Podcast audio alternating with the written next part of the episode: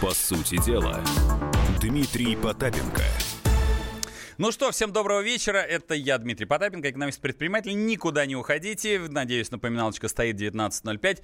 И, естественно, за мной наблюдает Блиблап и Блиблоп, помимо тех людей, которые наблюдают э, на меня фотографии с э, белой стены. Это у нас всегда было, есть и будет. Ну и, безусловно, вот одноглазый мой друг, привет тебе, привет. И тем, кто только что к нам подключился, приятно себя видеть. Вашу маму и тут, и там показывают. Это тут еще у меня мониторчик висит, если кто не знает. Итак, э, четыре новости, четыре части. Безусловно, 967-297-02 это WhatsApp и Viber Viber, а, куда можно высказать свое мнение, задать вопрос, поскольку у меня все-таки эксперты, они а, дозваниваемся мы до них, высказывают свои мнения, а, говорят о своих прогнозах, аналитику выдают, а вы можете к этому присоединиться и задать свой вопрос. А я его, естественно, прочитаю, если он, конечно, будет по существу и по сути дела, по-другому-то как? У нас по-другому-то и не бывает. Итак, э, четыре новости. Ну, первая новость не очень, думаю, интересная. Что ждет, э, если будут очередные санкции? А, тут рассуждают о том, насколько у нас высокий товарооборот а, с Украиной. Но у нас он пишут, что у нас товарооборот практически отсутствует а, с Украиной. Нет, прямого товарооборота у нас, конечно, нет. Это правда. Но поскольку я регулярно пишу подкасты по Украине, я вам открою тайну. Есть два крупных инвестора на, в Украину. Первый, угадайте кто? Не, не угадали, не Россия, Кипр. А вот второй, на втором месте мы. А Кипр, это, как говорит Винни-Пух, же неспроста. Ну, вторая новость, э, по сути дела. Э, санкции давят, коррупция главная проблема. Что на самом деле думают об этом, э, об экономике страны Греф, Потанин, и другие, потому что тут написано бизнесмены, как глава крупнейшего государственного банка стал бизнесменом, очень сложно сказать. Он назначенный менеджер, причем назначенный не, даже не советом директоров. Так, ну дальше, что же у нас такого любопытного? Кто попал в новый список э, Бориса Титова? Мы говорим о тех, кто там уехал в Лондон и ждет э, наивно, может быть, а может и не наивно, ждет, что его вернут на родину как-нибудь, да вернут. Главное, чтобы не в мешке, вот тут самое основное. Ну и работа для бедных. Минтруд проведет эксперимент. Вот тоже пятничная новость хорошая. Проведет эксперимент по снижению бедности в четырех регионах. Молодец, Минтруд. Поздравляю. Ну как можно проводить какому-то министерству, конкретному, небольшому, масенькому, проводить какие-то эксперименты? Но вот он проведет. Но все-таки мы э, вернемся к э, новости номер раз. Итак, да, кстати, 967-297-02 это WhatsApp и Viber, куда вы высказываете свои, свое мнение. Такая, такой заголовок. «Санкции давит, коррупция – главная проблема» мрачные результаты самого масштабного опроса предпринимателей в истории. Настроение предпринимателей совсем не радужное. 90% признали, что вести бизнес сейчас тяжело, а каждый третий добавил очень тяжело. Окей, хорошо. Международная аудиторская компания PricewaterhouseCoopers, господи, название это какое, провела самый масштабный опрос бизнесменов. В нем приняли участие более тысячи человек, в том числе представители самых крупных корпораций в стране. Да не корпорации, а госкорпорации. Вот что меня поражает, когда руководители госкорпораций говорят о том, что бизнес, э, ну, бизнес, я в кавычки это слово, э, стало тяжело вести. Это вот вы поясните кам. Я еще понимаю, когда у вас там небольшая шаурмичная, столовочка небольшая, магазинчик небольшой, и тяжело, потому что есть конкуренция, есть давление административных органов. У вас-то в госкорпорациях кто ж к вам приходит, кто ж вас там давит? Хоть расскажите, мы хоть вместе по -по поплачем. Вы все отыгрываетесь исключительно на гражданах, потому что у вас монопольное положение, и другого-то у вас положения нету. Если выделять, вот уже перехожу прямо к ответам на вопрос, если выделять одну главную проблему, связанную с ведением бизнеса в России, это бюрократия и все, что с ней связано, признался Владимир Потанин, президент компании «Норильский никель». Медлительность, трудность во взаимодействиях с регуляторами, со всеми, что представляет собой государство как таковое. Глава Герман Греф, Сбер, государственного Сбербанка Герман Греф посетовал на плохой бизнес-климат. Ключевой проблемой назвал низкую эффективность госуправления.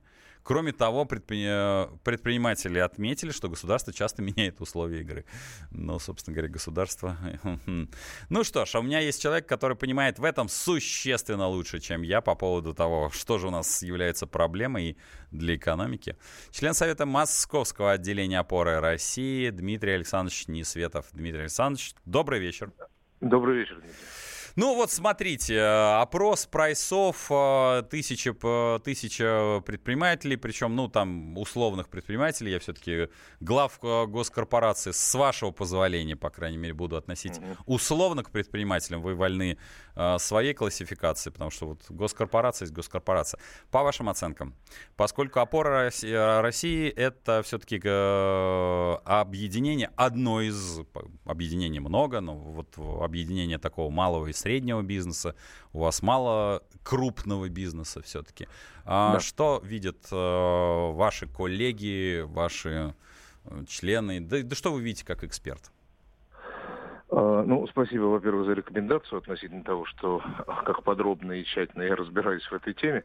Но уж вряд ли э, сильно подробнее mm-hmm. и лучше, чем вы. То есть я возвращаю вам ваш комплимент. Спасибо. Что, что касается этого исследования, я его видел. Меня удивило, я вернусь сейчас к вашему вопросу, но буквально два слова. Про да, конечно, конечно. А, меня удивило, во-первых, то, что э, все-таки негативные оценки, негативных, набор негативных оценок э, предпринимательского климата и бизнес-климата в стране стало больше, значительно больше, чем было раньше.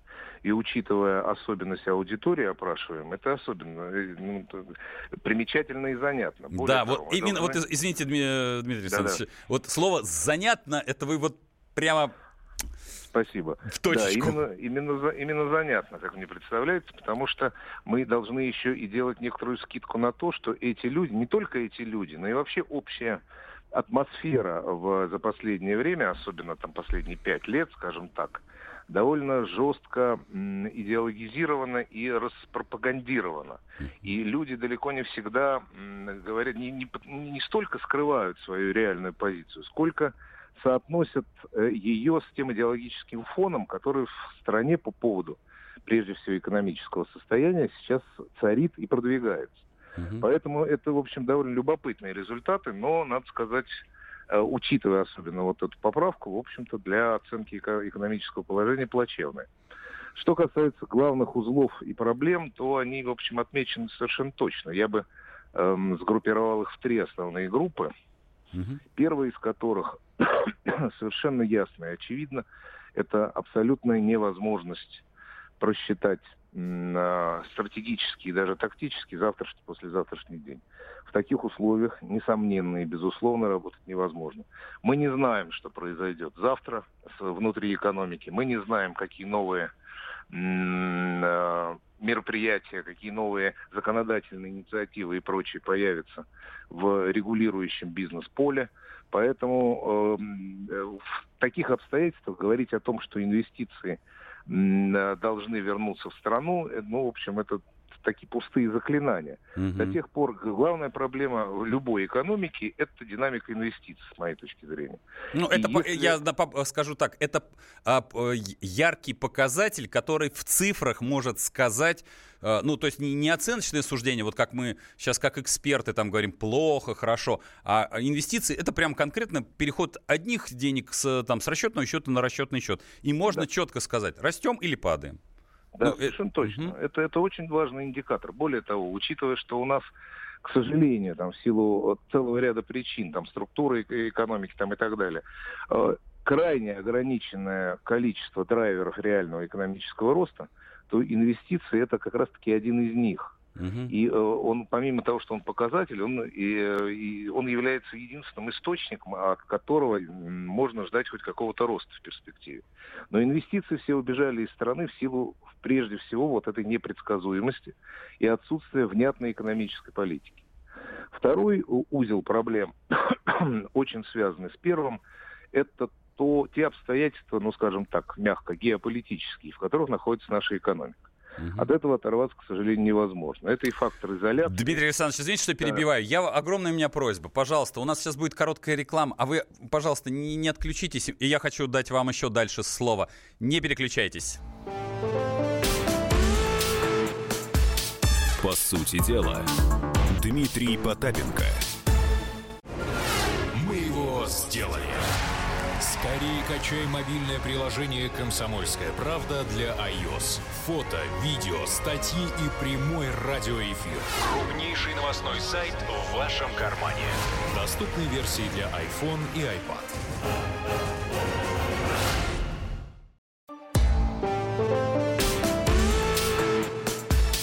По сути дела, Дмитрий Потапенко. Ну что ж, это программа «По сути дела». Мы обсуждаем вещи, которые касаются здесь и сейчас каждого конкретно в кар на кармане. Ну, общая, общая тематика такая. Санкции давят, коррупция в, растет. Главная проблема, э, что на самом деле думают об этом, об экономике э, главы госкорпораций и небольшая часть э, бизнесменов. Но я, естественно, взял эксперта, который взаимодействует с малым и средним бизнесом. Таким бизнесом, который бегает по земле. Вот, вот совсем по земельке. А, вот, да, вот, кстати, одно из сообщений. 967-297-02. А, прежде чем я дам а, слово своему эксперту, и, но я все равно его зачитаю. Оно такое резкое, такое, ну, очень обычное. Сергей пишет, а что такое в нашей стране бизнес? Спекуляция? Другого не знаю. Все создали рога копыта и перепродают друг другу китайская гуана, я мягко сославлю, бизнесмены. Правильно их душат. Дорогой Сергей, и люди, которые придерживаются этой позиции. Душит их э, такой же, то, то, что ошибочно называется государством. А скажите, Сергей, а вот когда они перепродают, а в конечном итоге, почему же вы покупаете вот это гуана-то китайское? Может быть, имеет смысл заплатить, ну вот, э, если, скажем, наши, наши предприниматели делают, например, сыр, пусть еще только учатся, пусть я, например, как э, сырный любитель им недоволен, но он стоит очень дорого, потому что себестоимостью этого сыра искусственно не ими, а тем, что ошибочно названо государство, задрано, потому что в, там издержки таковы, ну, такие вот, это называется акцизами, нетарифными сборами таковы, что сыр стоит дороже, чем в Европах. Ну, может быть, а что же вы приходите в федеральные, так называемые, ненавидимые тоже сети, покупаете, всегда говорите, а что же там, э, там э, на, так, такой дорогой у этих э, фермеров сыр? Так, ну, может быть, не, не стоит платить за китайское гуана, как вы написали? Правильно, может быть, душат. А если додушат, что дальше-то будем делать-то?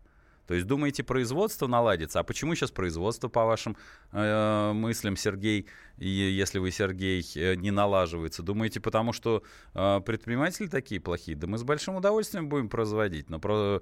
и многие из нас это делают. Другое дело, что это менее выгодно получается, да, и товаропроводящая цепочка, и торговля должна существовать. Так уж получилось, потому что без торговли не существует производителей, производитель без торговли. Это, это кружок такой, вот прямо, знаете, кружок и по-другому никак. Но это так, ремарка на сообщение 967-297-02. Вы можете написать свое, свое личное мнение.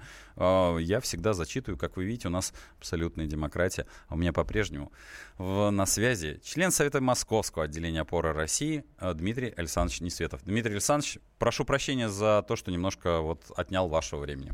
Да нет, нет, ну, это, это очень важно. Конечно, э, тут э, действительно я не, не готов комментировать это сообщение. Не-не-не, мы идем более... вот о главных проблемах. Э, это, а, пусть, да, пусть, да. пусть все, все зло на меня, пусть все обрушится на меня, а вы вот, вот о главных проблемах. У вас, тут вы экспертная задача очень, очень сложно спорить э, с людьми, которые находятся в другой реальности. Это, собственно, касается и государства тоже. Иногда возникает вот из этого же опроса э, PricewaterhouseCoopers тоже видно, э, проскакивают вот эти детали о том, что государство, определяющее экономическую политику, с одной стороны, и э, та вот уже небольшая часть Эм, предпринимательского сообщества и бизнеса, который живет в конкурентной среде, они существуют в таких в своих зазеркальях. Mm-hmm. То есть кто-то кто из них э, точно в другой реальности, потому что ну, и, во многом они не совпадают. Совсем так вот, возвращаясь причем. к узловым проблемам.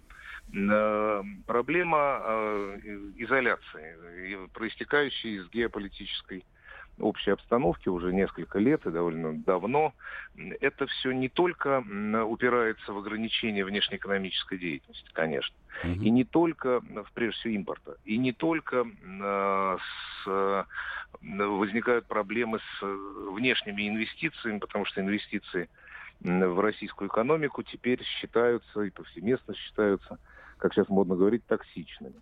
Э, поэтому они сюда, естественно, не приходят. Это связано еще и, с, опять же, с той же самой непредсказуемостью. Но вот представьте себе, что если в ближайшее время по каким-либо, опять же, геополитическим причинам, там, азовского или еще какого-то характера, э, наши добрые друзья там за океаном или ближе примут какие-то решения, связанные с суверенным долгом. Или с корреспондентскими счетами государственных банков – которые составляют основу нашей финансовой системы.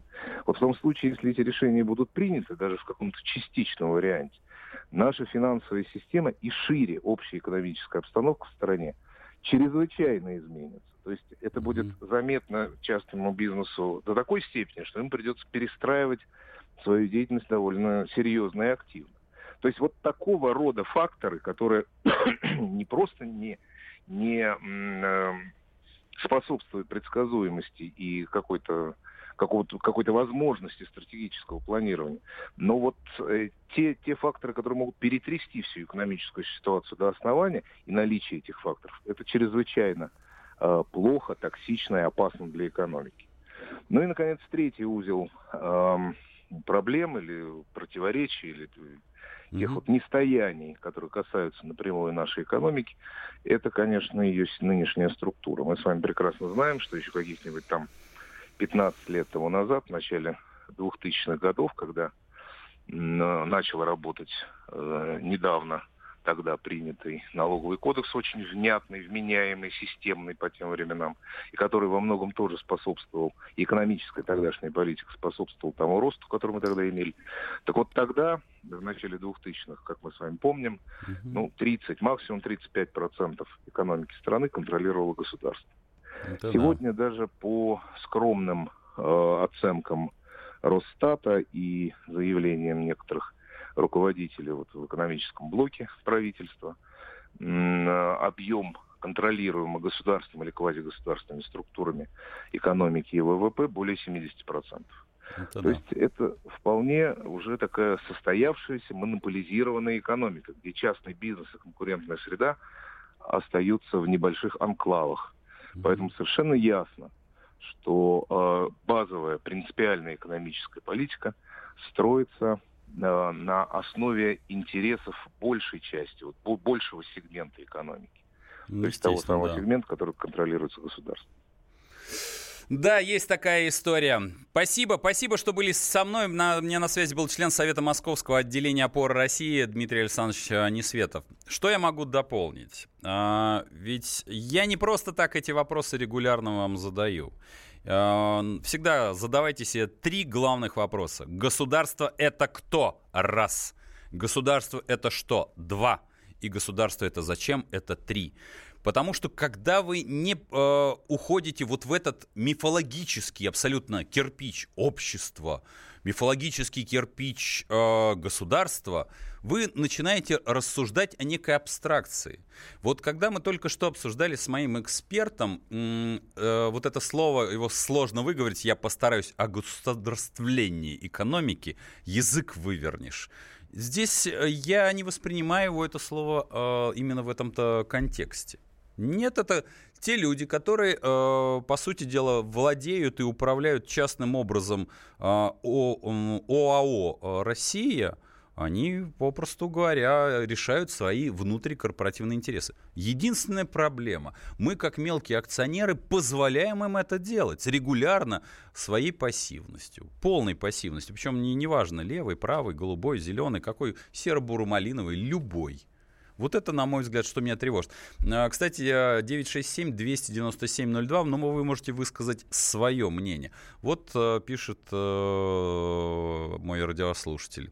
А, наш сыр мне не по вкусу, да и цена кусается. Ну, дальше продолжение, с вашего позволения, я не буду читать. Я, как сказал в первой части, а, меня тоже не устраивает. Я люблю хороший сыр, вот честно могу сказать. И э, те эксперименты, я не по-другому это не называю, те эксперименты, которые пока наша еще история проводит, э, наши предприниматели, это все еще такие совершенно дешевые попытки. Важно не это. Важно то, что у каждого гражданина есть возможность выбрать. Ну, потому что нам попеняли, соответственно, что можно что-то другое выбрать. Но у нас есть 8 800 297 02, прямой эфир. Там дозваниваются. Слушаю вас. Алло. Алло.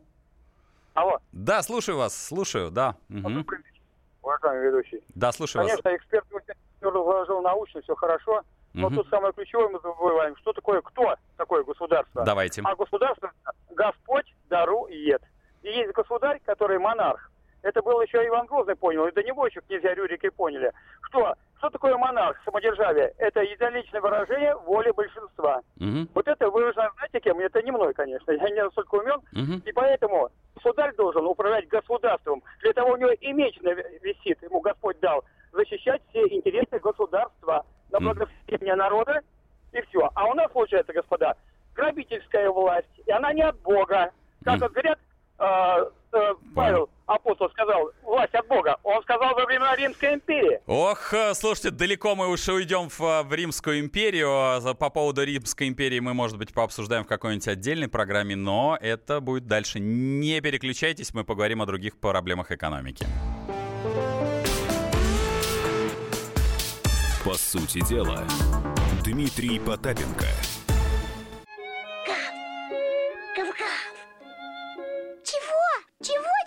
Тише!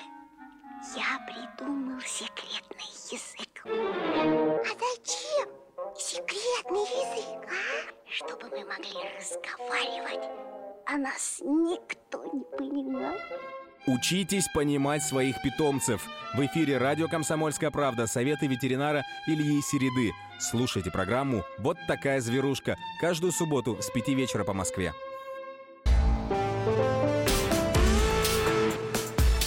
По сути дела, Дмитрий Потапенко – ну что, мы продолжаем, продолжаем а, программу. Я никуда не могу уйти от этой новости, потому что, мин... да, за, зачитаю сообщение, поскольку обещал зачитывать 967-297-02.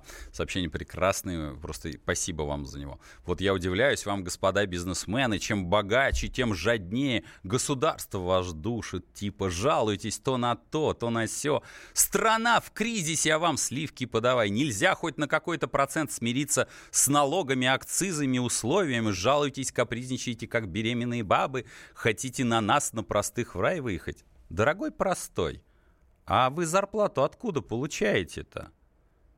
Простите, за прямой вопрос.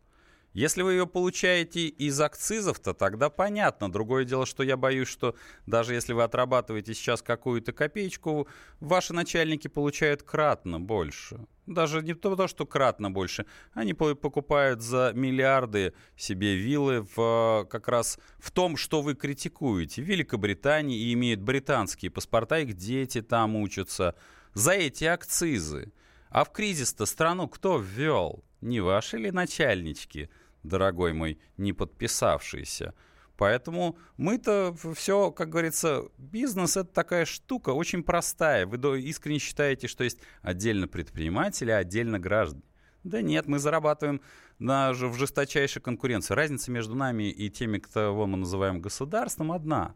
Вы можете совершенно спокойно выбрать другого предпринимателя и ему отдать деньги, неважно, за китайские товары, за российские товары. А вот мимо окошечко под названием «Государство», там всегда один вход и один выход. И вот в этом принципиальная разница. Между нами жесточайшая конкуренция. И за счет этого мы конкурируем за вас. Мы, э, как говорится, получаем деньги от вас. Вы являетесь нашими э, людьми, которые, которые платят нам заработную плату. А здесь диаметрально противоположно. Сняв эти акцизы, опять-таки, из вашего же кармана, они заботятся исключительно о том, о чем я сказал выше о британском подданстве и о своих виллах, и дети, чтобы у них были здесь. Поэтому, когда вы пишете это, спасибо вам от ваших руководителей. Вы сейчас очень хорошо их виллы оправдали. Мы не против акцизов, мы даже, собственно говоря, вам их потом преподнесем. Знаете, в Соединенных Штатах есть э, одна очень меня бесящая, честно могу сказать, бесящая э, вещь. Когда покупаешь товар, там указывается цена за товар, а приходишь на кассу, а там налоги. И я стал себя ловить на, ми- на мысли, что, наверное, зря меня это бесит. Знаете почему? Потому что если бы вы, приходя сейчас на кассу в магазин, покупали бы товар с, э, с небольшой чистой прибылью любого там, соответственно, ритейлера, неважно, одежного, неодежного, а потом бы оплачивали, причем по пунктам. Я хотел бы, чтобы это было по пунктам. Кадастровый сбор, Соответственно, расходы на электронную кассу, расходы на систему ЕГАИС, расходы на систему Платон, на систему Меркурий и более таких более 70 нетарифных сборов. Знаете, одна строчечка за товар, небольшая прибыль, потому что она известна, а потом такой списочек на, на два листа мелкого А4 почерка на А4 формате. Я думаю, что вот э, Штаты, наверное, правильно пошли в этой части, потому что тогда бы Тогда бы не было вопросов по поводу маржи. А, раз, э, смотрите, там за 10 рублей купили, за 20 продали. Может быть, так имело бы смысл пройти? Это подумайте. Ну, а мы вернем... Это к вам как маленькая ремарочка. А мы все-таки вернемся по поводу Минтруда. Минтруд проведет эксперимент по снижению бедности в четырех регионах. У меня есть подозрение, что это те самые регионы, где ведут налог на самозанятости. Министр труда Максим Топилин рассказал, что в Нижегородской, Ивановской, Приморье и Кабардино-Балкарии проведет, пройдет эксперимент по борьбе с бедностью. Ниж, Нижний Новгород, Иваново, Приморье, Кабардино-Балкария, готовьтесь. У вас будет борьба с бедностью. 967-297-02. Обязательно напишите, люди из этих регионов, насколько вы готовы для этой непрестан... неустанной борьбы. В этих регионах мы будем отрабатывать технологии выявления нуждающихся семей, чтобы выходить на оказание им адресной помощи на основе социального контракта, сказал в Максим Топилин. По его словам, деньги на дополнительную помощь должен дать федеральный бюджет. А если нет? А если не даст? А что, вы не знаете этих людей? Я думаю, что если сейчас социальных работников опросить, они вам скажут, что, по 200 рублей докинете? А сколько вы денежек, извините, на создание рабочих мест самим себе, да на поездки в эти регионы потратите? Да еще чиновничков-то поднаймете для этого эксперимента. Но это мое мнение, и оно категорически неверно.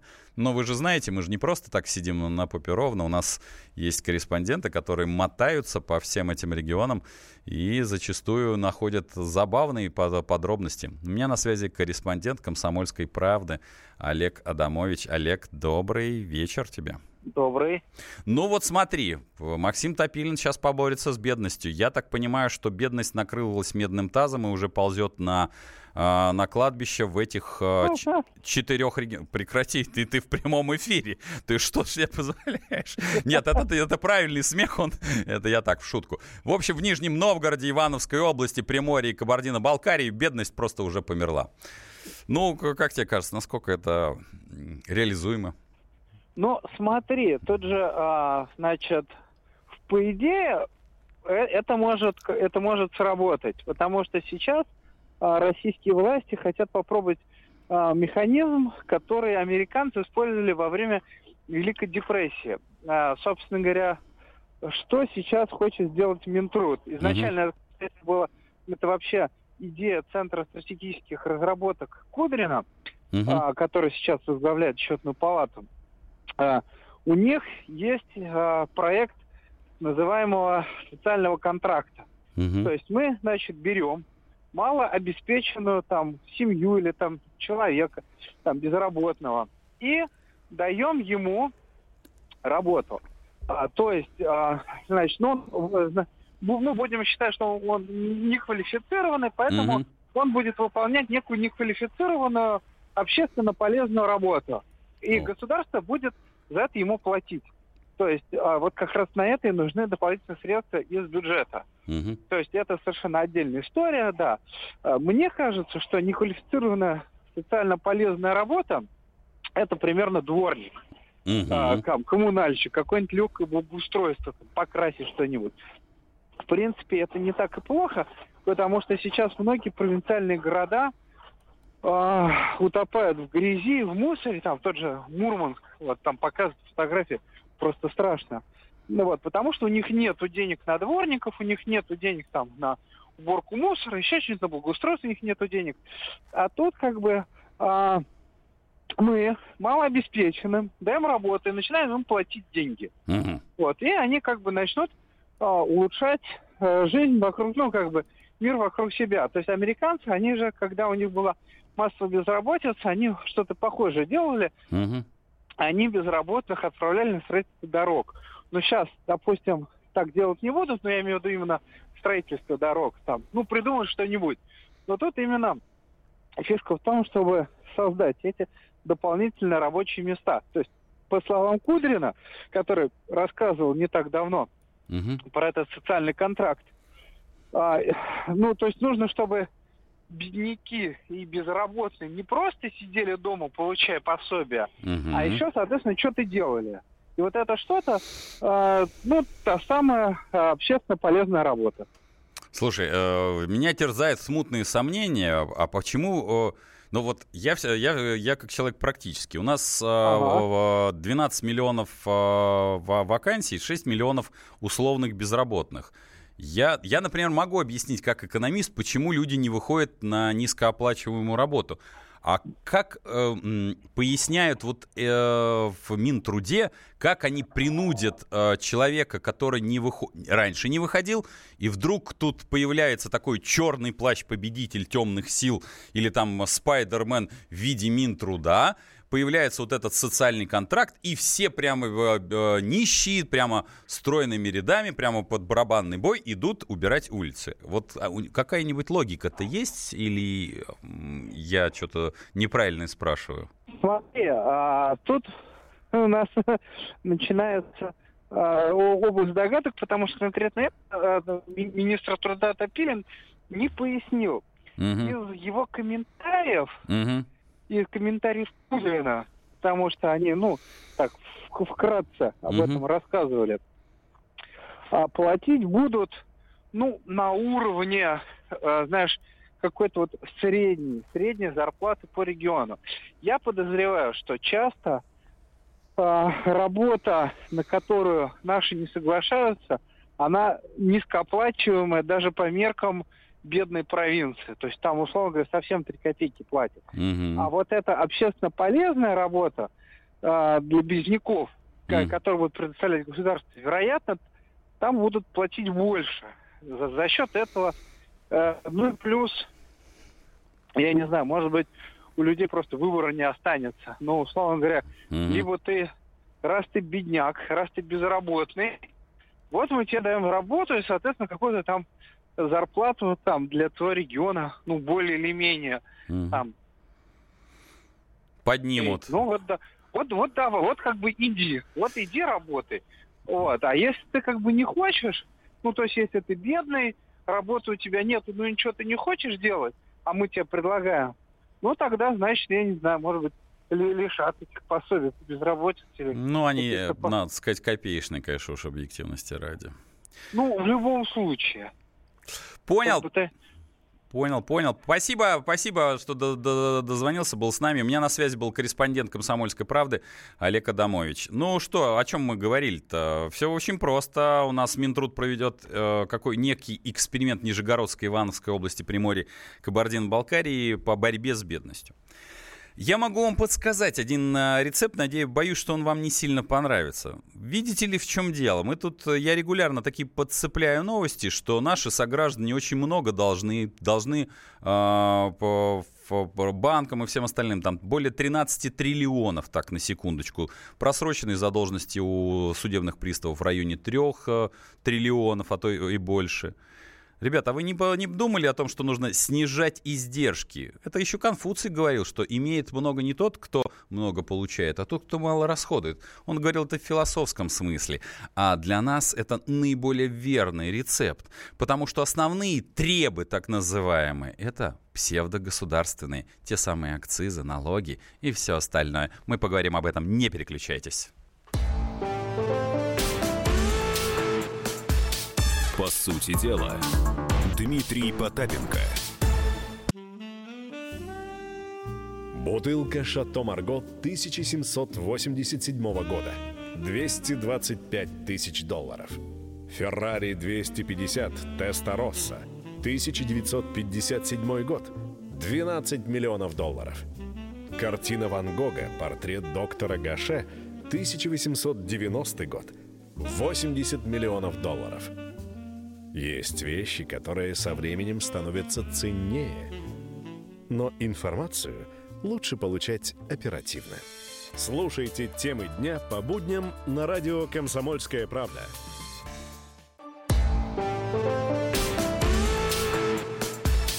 По сути дела, Дмитрий Потапенко. Ну что ж, мы продолжаем. Сейчас э, я возьму новость э, по поводу того, что у нас э, с борьба с независимыми АЗС, но поскольку я зачитываю сообщение с WhatsApp 967-297-02, не могу дозвониться. У меня вопрос. В данное время экономическое положение ухудшается. Скажите прогноз, что ждет в будущем? Такой же вялотекущий регресс или хотя бы после ухода Владимира Владимировича какое-то просветление? Спасибо. А, отвечаю. Значит, э, система, которая построена, она замкнута сама на себя. Она не может измениться сама по себе. Вот физически она замкнута. Все. А, люди, которые при власти, включая Владимира Владимировича, они пользуются той информацией, которую они, они отбирают сами. А, они живут в, то, в том мире, который они сами создали. В мы в, их мире это всего лишь бойцы, которые исполняем их суровую волю. Неважно, являемся мы предпринимателями, являемся ли мы гражданами. Соответственно, когда нужно умереть, как им кажется, за дело того, что они называют там а, государство, ну, в их понимании – мы, нам, нам приходится умирать. Вот это, собственно говоря, налоги, акцизы и все остальное. А, да, в, в ближайшие там, 7 лет, в очень короткий срок, поменяется правитель. Другое дело, поменяется ли система. Здесь очень непростой вопрос задали, и он не на одну даже секунду. Вопрос к нам. А какую систему хотим видеть мы? Почему это очень важно? Знать и планировать, какую систему хотим видеть мы. Потому что уход э, фамилии не приведет к изменению только приведет к изменению, наше, изменению нашего сознания. То есть сознание, как, какую, какой план мы хотим видеть.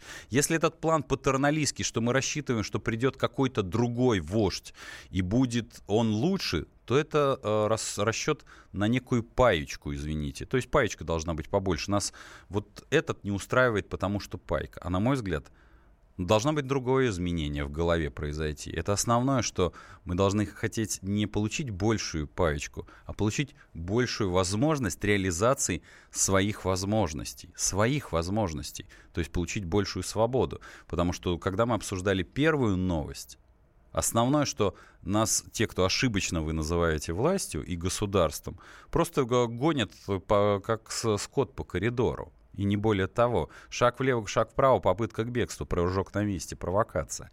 Именно в этом является основа основ. Но дело в том, что эту систему в голове про светлое вот некое будущее и некого заботящегося отца, это же мы в голове себе воспроизводим. Поэтому Здесь я вам могу сказать, что эта система обновиться не может. И чем она будет закручивать гайки, потому что она по-другому не может быть создана. И не может быть... Э, и, кстати, это ее и разрушит, как не покажется странно. То есть чем больше они закручивают гайки, тем быстрее они сами же себя свергнут с тронов. Ну, а мой, э, это ответ был на ваш вопрос. 967-297-02. Вопросов поступает много, просто эфир, к сожалению, не резиновый. Я стараюсь отвечать на вопросы по мере их поступления. Итак, война война за независимость. Почему небольшим сетям АЗС разрешили э, поднять цены? А, сама фраза «независимая АЗС», чтобы не вводил никого в заблуждение. Они независимы, потому что у нас полностью монополизирован рынок э, поставки нефтепродуктов. Есть шесть вертикально интегрированных нефтяных компаний. Они оставляют прибыль, что, почему на независимый, так называемый независимый АЗС э, вот обсуждается эта тема. А они а, оставляют всю прибыль в перерабатывающем или в добывающем звене. То есть, по сути дела, сами себе поставляя, как в розницу, товар по оптовой цене, ну, там, условно, компания с зажигалкой на логотипе, опт у нее там условно и там 50 э, там, рублей, я буду округлять, или 45 рублей, и розница 45. А все остальное, как бы вот прибыль реальная лежит в области добычи. Что они делают на внешний рынок? Так называемым независимым операторам АЗС они поставили по этим 45, э, за 45 рублей. Но у независимого оператора АЗС нету добычи, нету переработки. Что он вынужден делать? Он вынужден поднимать цену, ну хотя бы на рубль, на два. Что у нас тут уже происходит? А у нас происходит, что, естественно, мы, как э, бунтующие э, потребители, говорим, что же вы оборзевшие такие ребята из независимых АЗС-то, у вас цена-то выше, чем вон у соседей-то. А они только могут ручками развести. А с учетом того, что у них нет доступа к федеральным СМИ, то нам кажется, что так называемые независимые ЗС, я в кавычки это ставлю, потому что у них нету собственной добычи и собственного производства, вообще барыги и спекулянты. И у нас э, господин э, Сечин посоветовал им зарабатывать на альтернативных услугах. Да, за рубежом, правда, есть э, операторы АЗС зарабатывают на альтернативных услугах. Есть только маленькая ремарка. У нас вся земля которая находится под АЗС, она обычно федеральная. А бывает, что трассы, э, вот, где стоят так называемые независимые АЗС, и принадлежит и федералам, и регионалам. И у независимых АЗС мало того, что нет возможности получить деньги на вот этот большой комплекс, как это называется красиво за рубежом, трак-стоп, у них нет возможности получить этого альтернативного дохода. У них маленькие, небольшие АЗСики, я бы сказал бы так. Вот поэтому, господин Сечин, не надо рассказывать, что они занимают 60% рынка. По количеству, да. Просто они работают в таких неудобиях, в которые вы, как жирные коты, извините, не хотите работать. Это так, на секундочку. Ну, вот э, война за независимость, это обозвана тема. И почему небольшим сетям АЗС разрешили таки все-таки поднять цену. Ну, я высказал вам свое мнение и свое видение этого. У меня э, на связи управляющий партнер компании Монтранс, эксперт по рынку топлива Станислав Емельянов. Станислав, добрый вечер. Добрый вечер. Ну, э, вот я рассказал некоторую предысторию, в каких реальных условиях, что такое, ну, в кавычки я ставлю это слово, независимая АЗС. А почему же все-таки их э, не добили окончательно и бесповоротно? И все-таки разрешили поднять э, цену и насколько это надолго? Через сколько к ним выйдет прокуратура за, на, за, а, расследовать а, за, завышение цен? Ну, потому что у них же цена будет выше. Как по вашему мнению? Ну, я надеюсь, ну, я надеюсь что и... до прокуратуры не дойдет. Да. да, да, да, я тоже самое хотел сказать, надеюсь, что до прокуратуры дело не дойдет, потому что все-таки по статистике независимых ХЗС очень много по стране. Угу. А, винки есть, да, э, брендовые заправки, это хорошо, но если мы возьмем глубинку, если мы возьмем все, что за МКАДом и дальше, то независимых ХЗС очень много, и люди заправляются э, каждый день. Э, именно на этих заправках у них нет никакого выбора, альтернативы. Поэтому зажимать их, конечно, не будут. Хотя рынок зажимает. Мы видим э, то, что в условиях э, реальности какие, какие есть способы выживания у независимых АЗС? Mm-hmm. Я вижу это два способа. Это повышение цены, первое, и второе, это э, что-то химичить, там, не доливать, э, торговать некачественным топливом. Больше ничего на ум не приходит, к сожалению. Ну, понятно. Вот. Поэтому э, на самом деле есть такое бытует мнение, что топливо на независимых АЗС – некачественная, там, не Бодяжная. и так далее. Угу. Да, бодяжут. Вот. Но есть э, АЗС, э, у которых нормальное топливо, э, существуют э, регулярные проверки, замеры разными экспертными организациями, независимыми, там, союзами топливными и так далее. И мы видим по результатам этих таких выборочных проверок, что есть нормальное топливо, нормальный ЗС. Но тем не менее выживать им, конечно, крайне сложно в сложившейся ситуации ситуации, когда есть винки, есть хороший э, сервис на этих винках, и не, не только э, топливо по хорошей цене, но и много разных вещей, которые мы можем получать на ЗС. Мы едем, заправляемся, покупаем кофе, там, чем-то пользуемся, какими-то услугами. Не мог этого предоставлять а, независимый ЗС в большинстве случаев, к сожалению. Э, поэтому что с ними будет, непонятно. Станислав, ну, на мой взгляд, это все вот, э, ну, как бы, вот эта публичная дискуссия, которую я, я слышу, это, в общем, э, изображение деятельности, потому что в моем понимании это не, не, не решение вопроса. Объясню почему. Потому что до тех пор, пока их называть независимыми нельзя, а у них есть жесткие, а, их может, это называется на языке профессиональном, сушить может вот тот самый винг, то шансов на выживание, ну, их в любую секунду могут отключить от топлива. То есть, э, чтобы понималось, и чтобы вы знали, мои любимые радиослушатели, по количеству независимых АЗС 60% от рынка. Но пролив, так называемый, то бишь сколько через них проходит, ровно диаметрально противоположен. То есть, э, где стоят независимые АЗС? На неудобиях на полных неудобиях. Их не выкупает никакой этот винк именно по причине того, что о чем там говорить. То есть, на ваш взгляд, есть ли шанс хотя бы в ближайшее время решить именно кардинально а, проблему, чтобы у нас появилась конкуренция на этом рынке, конкуренция за потребителя? Я думаю, что э, шансы призрачные. Быть, ну, они призрачные, они могут быть э, при поддержке государства, при поддержке каких-то mm-hmm. документов э, со стороны правительства, поддерживающих эти ведомственные, mm-hmm. то есть не ведомственные, а ну, понятно. большие сети МВС. Вот. Но, как показывает практика, все решает рынок, решает цена на ну, конечной а, точке. поставки топлива, да, и ничего с этим не сделать, к сожалению. Понятно. К сожалению. Спасибо, спасибо, что были у меня на связи. Ну, что могу сказать? А, вот такая э, разрешимая, но неразрешимая проблема. Хорошего вам вечера, не переключайтесь. По сути дела, Дмитрий Потапенко – Британские ученые доказали, у тех, кто слушает подзарядку, в два раза медленнее садится телефон. Утреннее шоу «Подзарядка» с Вероникой Борисенковой и Сергеем Красновым слушайте по будням с 7 до 11 утра по московскому времени.